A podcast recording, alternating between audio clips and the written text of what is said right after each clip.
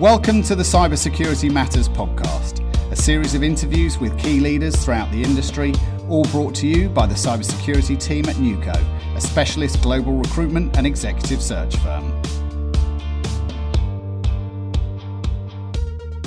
Welcome to the Cybersecurity Matters podcast. Your host today are me, Jake Sparks, heading up the cyber division here at neuco, and the newest member of our growing team, already making a name for herself, Alexandra O'Shaughnessy Treadwell. And we're delighted to be joined today by Caleb Barlow. Well, thanks for having me. Great pleasure. Great pleasure. Good to be speaking with you.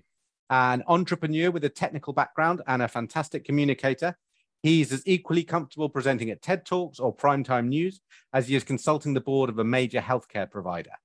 As VP of Threat Intelligence at IBM, he built one of the largest incident response platforms, including the world's first immersive cyber range uh, he went on to be president and CEO of supply chain security business Redspin, helping them become the DoD's first approved third party assessor at the same time as taking the helm at parent company CynergisTek, a cyber services firm with an emphasis on healthcare. Uh, currently heading up his own business, Cylete, he advises private equity firms on the right cyber businesses to target. So once again, welcome to the show, Caleb. Well, thank you, Jake. It's great to great to be here. Fantastic. Thank you. Thank you. Um, to get us started, we always love to ask people the same thing, which is how did you first get into cyber security? Well, this is actually an interesting story. You know, IBM was under pressure from its board of directors to say, hey, look, you've got to go solve this cybersecurity problem. And this is 10, 11 years ago. Hmm. And, um, you know, IBM decided it was going to go buy Q1 Labs and do something very unique, which is to put the Q1 Labs team in charge. And they hmm. seeded that team with about a half a dozen seasoned kind of maverick executives from IBM that knew how to get things done. And I was one of those people. So, right. you know, that was the start at the ground floor of the IBM security business. And, you know, eight years, 3 billion in revenue a year and about 22 acquisitions later, uh, that's where we ended up. Wow. Fascinating. They've got such a great pedigree in, in security, IBM, right? Uh, yeah, they certainly do. Hmm. Excellent. Thank you. Uh, and and what or who has been the biggest influence on your career? Well, it's really not a, a who, it's a what. Um, hmm. You know, there's this concept in incident response and you know crisis response, a concept called an OODA loop, which stands for Observe, Orient, Decide, and Act. It, it was developed actually by an American fighter pilot trying to describe how they make decisions in a crisis. And you know, I actually started my career in emergency medicine and firefighting early, wow. early on, back when I was a kid. It's how I put myself through college. Mm-hmm. And um, you learn a different management model, right? You learn to quickly observe, assess, orient to what's going on, make a decision, and you're very comfortable making decisions and going back on those decisions with new evidence. Now, mm.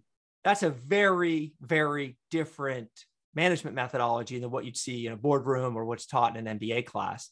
And I've been using OODA loops for years, had no idea that's what they hmm. were even called until uh, Bruce Schneier, who's well known in the security community, his office was right outside of mine at IBM. And he's like, You're talking about an OODA loop.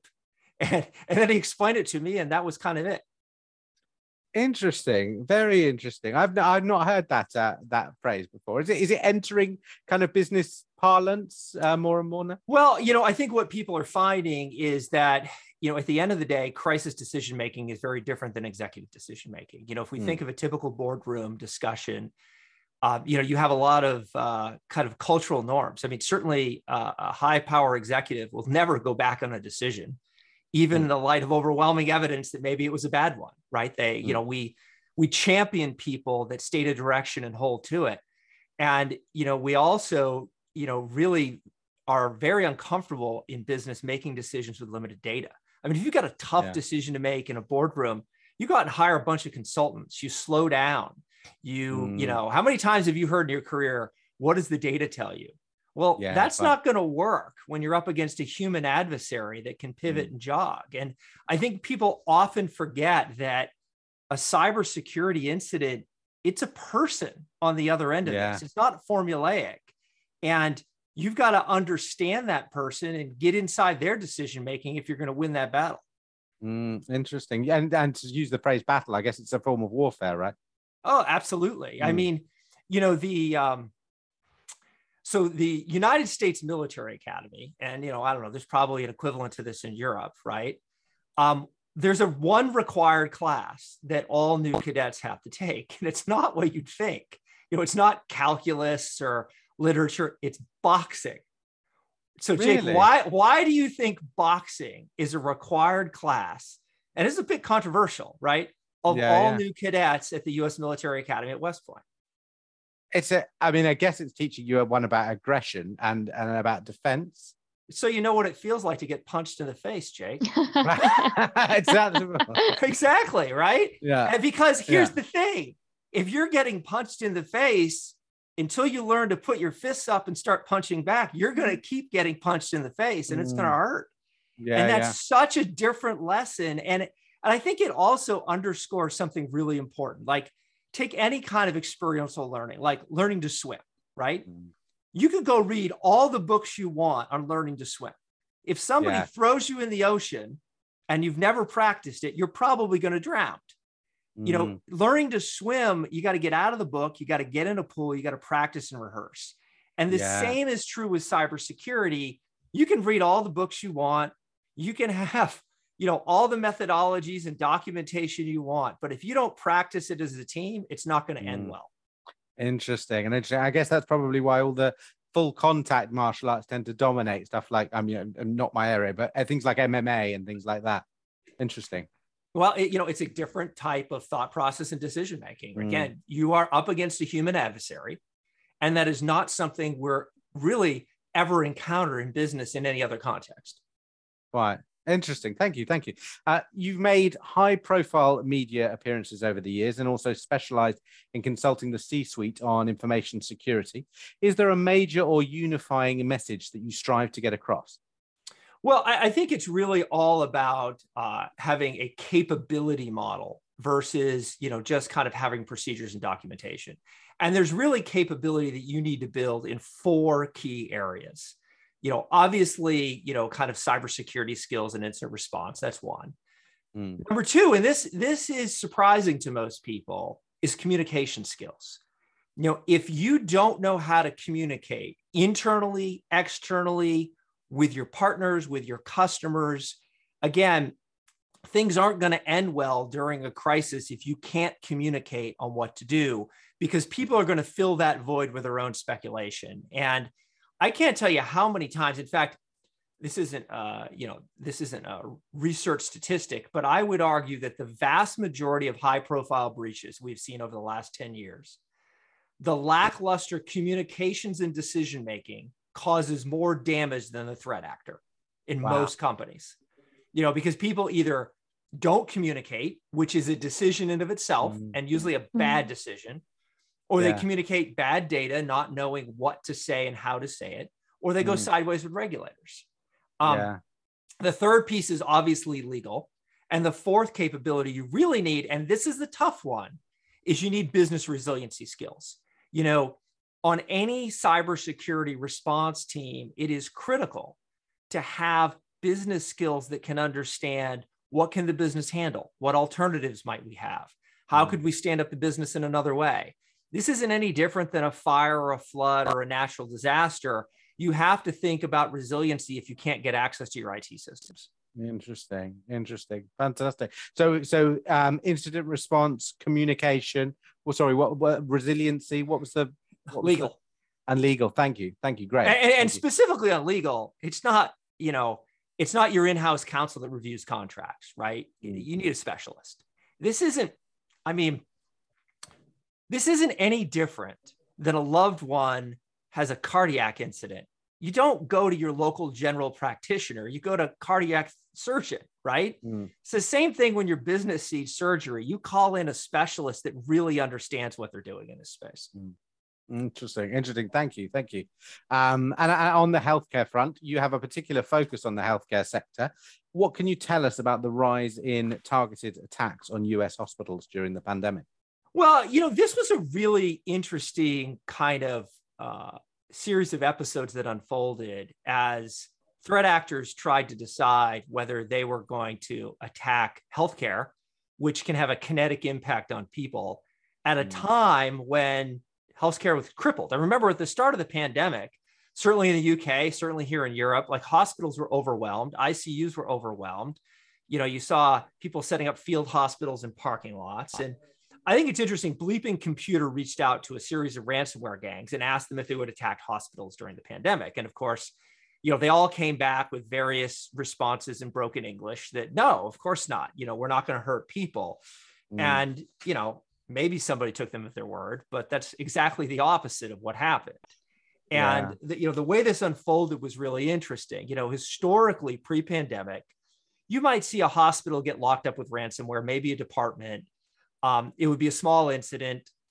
People would often pay their ransom. They'd get mm the data back and they would move on. And you know, maybe the worst thing that happened is, you know, patient care might have been disrupted for a few hours at one particular location. Well, then at the very start of this, we saw the impact at universal health systems, where, you know, this was very different. And, remember, when these bad guys are targeting, they understand who they're targeting. They they know what they're after. When UHS was taken down, it impacted 250 of their 400 facilities in the middle wow. of a pandemic, taking out their entire IT system, including the phones. That's a different kind of attack. Like that mm. is attack an attack knowing full well that you are going to cause impact to people. You are going to cause an impact to patient care. Now, luckily, in this case, they didn't get into the electronic medical record system. That was, mm. you know, looks like that was held with a cloud provider. Uh, and they got things back up and running quickly, but it still had a really big impact. And, and this was kind of the crossing of the Rubicon, if you will. Um, where things went after that, you know, we saw uh, Dusseldorf University Clinic in Germany. You know, uh, a patient allegedly died uh, due to a delay in getting the emergency room. That you know whether the death was directly caused by that or not is a little bit being argued, but either way, it had an impact. But then the really big scenario occurred, you know, at, at the University of Vermont Health Network, and a few weeks before the U.S. presidential election. So you know, right at the beginning of the pandemic, there was an attempted takedown of the TrickBot botnet driven by several uh, commercial cybersecurity companies, uh, rumored also to have participation from US Cyber Command. And the problem in this case is the takedown failed. Hmm. Um, but, you know, and, and this is kind of the unfortunate thing the PR machine at a couple of these cybersecurity companies, you know, went out pounding their chest that they had taken down TrickBot. Mm. And, you know, executive motivations sometimes drive people to do things they probably shouldn't. Uh, but kind of one of the unwritten rules of cybersecurity PR is you don't talk about takedowns ever. Right. You know, for a whole lot of obvious reasons. You don't want to give away your sources and methods. You want to be able to repeat these things in the future. And it's mm. generally not a good idea to brag to bad guys that, yeah. you know, you cause them disruption. Well, you know, needless to say, and it's, it's not known if this was retaliatory, but the timing certainly looks like it was so on October 29th, CISA, FBI, D, uh, Department of Health and Human Services started warning about a significant attack on more than 400 healthcare institutions in the crosshairs. Um, by the time this was done, you know, they took down a half dozen or more hospitals. The biggest impact was University of Vermont Health System, $64 million in impact, furloughed or reassigned 300 employees, 5,000 computers, 1,300 servers they had to call in the U.S. National Guard, which is wow. you know kind of the equivalent of the U.S. civilian army, to help them. Well, literally, it's the U.S. civilian army to help them um, respond to this attack, right? So, you know, I think what happened here in the middle of the pandemic was we went from, you know, maybe having a little empathy for hospitals to realizing that they were a juicy target. They were really one of the only things open in the early days of the mm. pandemic. It would get news and it was retaliatory. Um, yeah. You know, so unfortunately, what this meant for most healthcare institutions is, you know, healthcare really hadn't invested heavily in cybersecurity readiness. Mm. And unfortunately, what we came out of the pandemic with was if you want to stay open and you want to be able to treat patients uninterrupted, you need to up your security game. And, yeah. and that's what, you know, and then we started, saw people start to invest. Unfortunately, we had to go through a little pain to get there. Mm, that's some stark and some sobering stats. Thank you. Very interesting. Uh, obviously very concerning. Um, uh, but so following on from from healthcare, how has into other areas, how has the term critical infrastructure broadened in, in, in recent years? Well, I, I think we, I don't know if it has, but I think we need to redefine it, right? I mean, when most people talk about critical infrastructure, they refer to, you know, and I, I don't mean to make this all United States centric, but you know, that's that's where kind of these terms come from, right? Mm-hmm. And you know, there are 16 US critical infrastructure sectors, and they're the things you'd think of, right? Healthcare, energy, finance, you know, frankly, a very World War II mentality in terms of what is critical infrastructure. So let me ask you this you know, at the start of the pandemic, what did you really need? I don't know about your yeah. household, but what was critical infrastructure in my household was getting access to goods and materials during a supply chain crisis. Yeah, quite. Being able to communicate with friends and colleagues and being able to send my kids mm. to school, right? So I think one of the things we have to do is we have to realize that the pandemic brought us a whole new way to work, a whole new way to educate. Our critical infrastructure has to change. Like we've got to look at cloud providers, Microsoft, Amazon, Google, Oracle. That's critical infrastructure now. Yeah. We've got to look at things like Zoom, which we're talking about on now. I mean, I don't know about you, but this is how my kids went to school and how I went to work. It yeah, is absolutely but, critical infrastructure. Yeah, I could care less about my phone system, you know, an old analog phone. I need my Zoom. And yeah, um, and also, you know, suppliers, right, that deliver things like Amazon and Instacart, and, you know, for getting your groceries and mm. um, you know, all of these and even you know large retailers that were able to keep supply chains moving like walmart i mean these things yeah. are critical mm. and uh, you know i think a lot of what we have to do is really rethink how we think about critical infrastructure and yeah. what is critical infrastructure very interesting very yeah it's an insight into how reliant we are on the supply chain and also how stretched and how lean the supply chain is but but also we're very susceptible to misinformation right? Mm-hmm. Like, okay, you know, Twitter, for example, right now is going through all kinds of interesting dialogues with Elon Musk and potential lawsuits. And now there's an insider alleging security issues. But don't forget, early in the pandemic, a 17 year old kid gets access via phishing to two presidential candidates, a former president, celebrities, and other influencers, and you know gets access to their accounts. Okay, well, what's the potential impact of that? We'll wind all the way back to 2013, when in 2013, the AP News Twitter account was hacked, indicating there was an attack on the US White House and the stock market lost $136 billion in market cap immediately. Yeah. In seconds. Now, mm. that quickly restored when everybody realized this was false and someone had taken over the AP News' account. But yeah. again, you know, if Twitter is going to be the mechanism that the United States president uses to hmm. communicate globally, then it's critical infrastructure. Yeah, right. You know, and, and that's how nobody's thinking that way when we talk mm. about these social media networks and the importance of being able to manage and maintain, you know, what's the truth? Yeah. Interesting. Very interesting. Thank you. Thank you so much. Um, and, and on to, I guess, some of the motivations behind large scale cyber attacks. So, uh, from an outside perspective, they often seem quite varied in terms of motivation and, and perhaps a little opaque. But what can we say definitively about what drives, as you say, it's it's it's people or groups of people? Uh, uh what drive drives these individuals? Well, I, I mean, there's nothing different here than you know what we've had for since the start of time, like way before the internet, right? It's it's money, it's influence, it's trying to change people's minds it's mm. propaganda, it's all of the above, right? Um, what is interesting, however, in my opinion, is, and, and I don't want to in any way uh, diminish the likely, you know, the nation state activity in this. And, you know, look, espionage is an accepted international practice, right? Um, that's always going to exist, and cyber is just a new form of it, uh, along with influence operations and everything in between. I think the more interesting thing is the um, is when we look at the um, cyber crime. Now, cyber crime has grown from a few hundred million to some estimates now have it over a trillion dollars a year. That's bigger than the, you know, so you're in Europe, that's bigger than the GDP of most European nations. Just think yeah. about that for a second, mm. right?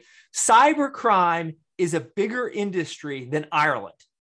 Yeah. That's a, you know, but and here's the thing with cybercrime. We can go solve this problem, right? We may not be able to get everybody to agree on kind of the nation state activity and espionage and everything else, but we can go solve the cyber crime problem. Mm. And um, I think we need to really up our game there. It is what we're losing is just too big as a society. And yeah. frankly, nobody benefits from this. Mm. Uh, mm. other other than the bad guy driving around Moscow in a Porsche. I, I mean, yeah. he's living large. Uh, other than that, though, everybody's uh, kind of yeah, absolutely, absolutely. And of course, there's a there's a huge industry designed to help to thwart these attackers. Uh, and I know part of your um, your current business is is helping private equity firms identify um, cyber cyber security firms with with um, with potential. Um, uh, helping to advise the private equity firms which cyber firms have the greatest potential. Uh, what is it that you look for uh, in, in a provider? Well, you know what what I try to do is develop a thesis, right, of where I think there's a market opportunity, either, you know, a technology that is new and emerging or it could mm. even be an old technology that maybe can be repurposed or a need in the market. So I start by talking with hundreds of CISOs and asking them what do they need that they don't have. Uh, and yeah. some things emerge from that, right? Which is not usually what's in the market. Um, but the second piece of this that I think is really important with a likely recession looming is we really do need to rethink the metrics that you know cybersecurity CEOs. I'm talking about vendors here, how they measure themselves. You know, up to this point, cybersecurity as the industry started, it's really all been about growth skills. How fast can you grow, and how do you manage growth? And you know, we're now entering a different phase here, where for the first time, because cybersecurity and the tech industry really weren't impacted during the 2008 downturn you really have to go all the way back to 2000 before you saw an, an impact even in the IT sector. Well, the people that lived through that are now in their 50s, right? Mm-hmm. So, you know, the odds that your cybersecurity CEO has ever had to manage through a downturn, first of all, is low. 2nd mm-hmm. of all, it's a different set of skills.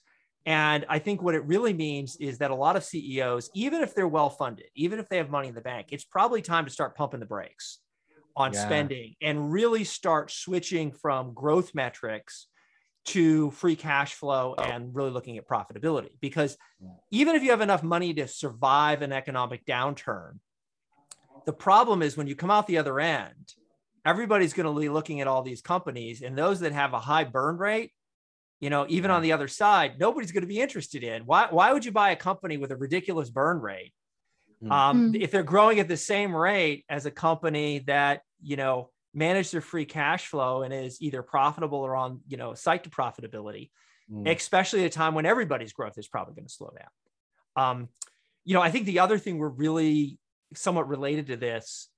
I, I'm not. I don't believe we will see um, you know, we have such a dearth of skill in cybersecurity. Uh, if you look at cyberseek.org, you know, it, at various points, it's been over a million open jobs in the US.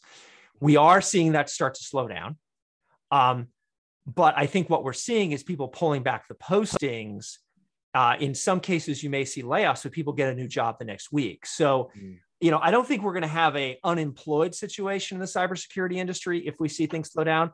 But I do think we may actually make some you know the wrong kind of progress if you will towards solving the skill gap and that we may see fewer open unfilled cybersecurity jobs than what we've seen historically um, and you know that may be a good thing for people as well because you know it may give some uh, some employers the opportunity to really fill some of these roles the key though is going to be filling them in ways and maintaining those people so they don't lose them yeah quite Interesting, interesting. Thank you. Some really key insights there, and I think uh, Alexandra's got some some more questions around the economy. Yeah, fantastic. Just picking up on that recession talk, because although slightly macabre, it's very interesting. So there is talk for global recession, and certainly some of the heightened tech valuations we saw during COVID, um, with the likes of Zoom and Netflix, um, they've really taken a tumble. What do you see as the prospects for cyber during the next decade? Are we still right to be bullish about its growth opportunities, really? Oh, a- absolutely. I, I, mean, the, the mm-hmm. simple fact of the matter is that, you know, we are still in an industry where we do not have enough people to fill the open jobs. The, mm-hmm. you know, the need for those skills only continues to grow. Uh, but we are starting to solve some of the problems, right? We're starting to become a more diverse industry, which is great. Um, some of the pipeline of getting skills is starting to get solved. Uh, but you know, like any industry, the next round of innovations may, in some cases, be repeats of things we've seen before. Where you know, up to this point, in any particular segment of the market, whether we talk about identity and access or EDR or you know firewalls or intrusion prevention or anything in between, you know, we often saw one or two, maybe three or four companies that were duking it out to try to kind of win and survive. And, and the, you know, they would all ultimately win, if you will. It would just be, you know, someone big and someone little. What I do think we're more likely to see now is kind of the second generation of companies starting to step in. And mm-hmm. you know, a great example of this would be as the EDR move market moves to you know XDR. Um, you know, we're starting to see the next generation companies come in solving the same problem, but with a very different business model. And, like any industry, those optimization companies uh, will probably be the ones that really, you know, win, win in the long term here as the industry kind of turns over. Yeah, really fascinating and and interesting and and like you you mentioned diversity and that's one of our core topics we always like to cover what what can cyber do to bring greater diversity of people? So women people of color into the profession? Well it's definitely a problem. Mm. and I, I do think it's a problem that the industry is very focused on. And in some ways we have to be careful how we focus on it. Um, you know i'm very concerned about some of the practices i see today in recruiting where you know oftentimes what will happen is you've got five companies all trying to recruit the same person. And you know because there's such a limited set of people that are you know underrepresented minorities that what's often happened is you're seeing these people just jump from one company to the next to the next every year or two. Um, obviously getting more salary and that's great for them but it's not adding new people into the industry right? It is creating scenarios where you know we're starting to see mentors and exemplars that are you know different colors different orientation you know all of that is great. But at the end of the day, our real problem is we need more pipeline of people in general, let alone people from you know underrepresented minorities and diversity. So I, I, think there's a couple of things we've got to really do here. First of all, we've got to look at how we recruit. And you know, I think all companies owe it to themselves to really take a step back and it's not always going to be about recruiting underrepresented minorities, but it's really about bringing diversity of thought and background into your security operations center. So, you know, think that sometimes that may involve hiring somebody of younger, you know, someone that's younger that maybe doesn't have the skills, but providing that on the job training. Because the benefit of that is, first of all, it may help you solve some of your diversity challenges, but also, you know, you're building new pipeline. The second thing, and this is something a lot of people don't look at, but really look at retooling skills, right? Go look at the IT industry, uh, kind of ignore a lot of the normal demographics you'd look at, and actively go and recruit folks that, you know, maybe are mid or later career that are looking to retool. Um, in both of these cases, if you look younger or you look older, you know, you're much more likely to find individuals that are probably going to cost you less and probably stick around longer. Um, mm. you know, going out and recruiting the same people year over year that you can't maintain, all you're doing is spending a ton of money in recruiting and training costs versus actually solving the problem, and you're not building pipeline at the same time. Um, so I think there's a lot we need to do there. But you know, we also need to look at, frankly, how we measure diversity in a company today. Um, you know, a lot of what we do today is we go out and we look at their total population and say, okay, you know, here's our total population here's our percentage of females, here's our percentage of various, you know, underrepresented minorities.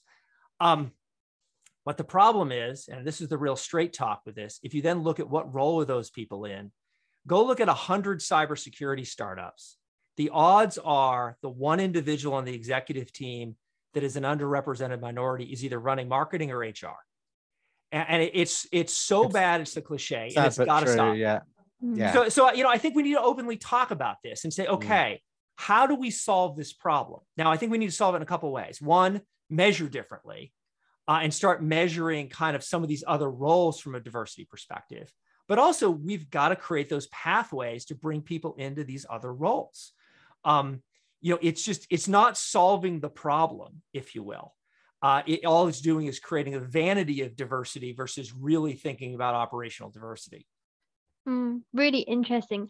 And and over the past decade, have you seen representation change with those pipelines or retooling? Have you seen that be implemented with different companies? It is definitely getting better. So, for example, if you look at most major cybersecurity conferences, mm. uh, there is a very conscious effort to ensure that the speakers and keynotes represent a whole series of backgrounds and really exemplars of capabilities, right? Like, you know, I, I'll, I can't, let me put it a different way. You know, obviously, I'm a white male. I cannot think of a time that I have presented at a major cybersecurity conference that I have not been with a co presenter that is going to be a mentor or an exemplar to other audiences. And I think that's awesome to see, mm-hmm. right? That the yeah. industry is really thinking about that. But as another area where we're not thinking about that is our marketing efforts, right? Like if we think about how we market to people, particularly, you know, exclusive events, lots of sports marketing, right? Where you know, if we're investing, let's say in that, you know, high end exclusive golf tournament, you know, or, you know, there are a lot of sports that are very, you know, male oriented or don't mm-hmm. have a mm-hmm. lot of diversity. And you see this rampant across the security industry. Those pictures that end up on LinkedIn of the bro shots of everybody sitting around with a bunch of sports, you know, sports players, that is sending exactly the wrong message to our community of what diversity is all about. Now, it's not that anybody's got the wrong intent with this, right? Everybody's out trying to have fun and work with their customers. But I do think it's time to really take a step back and think about where are you spending your marketing dollars? And is it going to build that diversity pipeline, not only for your recruiting efforts, but also for sales? Um, and a lot of what people are doing is, you know, that imagery is powerful and a lot of it's sending exactly the wrong message. Mm. Thank you for your thoughts there. Yeah, really, really appreciate it. Um, but now it's time to bring it back to you and let our listeners learn a little bit more about you outside of work, so a little more light-hearted. Um, so we've learned a bit about you already, but I'm sure our listeners would love to learn a bit more about you and we're a curious bunch. What would your perfect weekend look like? So, you know, I'm an engineer by trade. Uh, mm-hmm. I like to work with my hands. And uh, believe it or not, you know, when I'm not at work, my whole goal is either be building something or fishing. Uh, I'm hmm. actually a commercial fisherman. Not that I make any money oh, wow. Oh all, wow! but it's a, um, you know, it gives me a license to actually go out and do some interesting things. And you know, catching fish is fun because, at least in the area where I live, they're pretty crafty. It takes a lot of hmm. thought of what are they doing, where are they doing, what's the temperature, how are they moving, and a lot of gear that's involved. So that's a mm. ton of fun, and it's something I can do with my kids. Nice. Oh, lovely. And then um, on to the quick fire round. So no clues here. Got to think no on your clues? feet. All right. No. Mm. Triumphed in lockdown or failed in lockdown? Triumphed. City or country? Country. Rock music or classical? Rock. Netflix or Disney Plus? Oh, Netflix all the way. Apple or Microsoft? Apple self catering or all inclusive? Ooh, that's a tough one. I, I, could go either way on that one. Oh, come on. Where's the answer? I'll, I'll, I'll, I'll go, I'll go self catering. Okay. Mountain peaks or bright white beach? Mountain peaks. Morning or evening? Morning. What is your favorite game or sport to watch and play? Oh, well, it's different. To to watch, it would be football. Okay. Um, you know, to play, uh, play would probably be soccer. Okay. Sports car or camper van? Camper van all the way. Fab. Thank you. Great to get more insight on you. And our, our final question is always the same. What one piece of advice would you give to someone entering the industry? So anyone that's ever worked for me just started laughing when you asked that question because they all know the answer. Um, you know, this is an industry that has a language to it. And you really need to understand that language to be credible. But also, this is an industry where information has a shelf life because mm-hmm. attacks, defenses, these things are constantly changing. I mean, this is not an industry that you could easily pack up and leave the industry for a year or two and come back, right? Everything's mm-hmm. going to have changed. So, you know, what I tell people is they have to stay informed of the news of the industry every single day. Um, back from their early days, I've always felt that the Cyberwire was the way to do that. It's, uh, you know, it's a regular podcast. Um, I kind of think of it like Game of Thrones, right? If you're a Game of Thrones fan, you know, the first few episodes, you have no idea what's going on. and, and, it takes a season or two before you start to get it that all these things are connected. And mm-hmm. I think the mm. cybersecurity industry is the same way, right? So whether it's the Cyberwire or your podcast or a threat feed, you have to stay informed about this stuff and you have to do it every day. So what I've always mandated on my teams is that if you haven't read the news, don't come into work today. And I'll I test people on because you know if you, if you don't know what the latest attack was and what it means and you get asked mm-hmm. by a customer, you're totally not credible. Mm-hmm. Yeah. Exactly. Mm. Well, thank you so much for your time, Caleb. Great to hear all your thoughts and insights, and a real pleasure to have you on the show. Thanks so much. Thank you. Thank you. Bye. Thank you for listening to the show. If you enjoyed it, please do subscribe and give us a rating. It really helps these stories to be found and enjoyed by more people. For more information about neuco, we can be found at www.neuco-group.com. That's N E U C O group.com.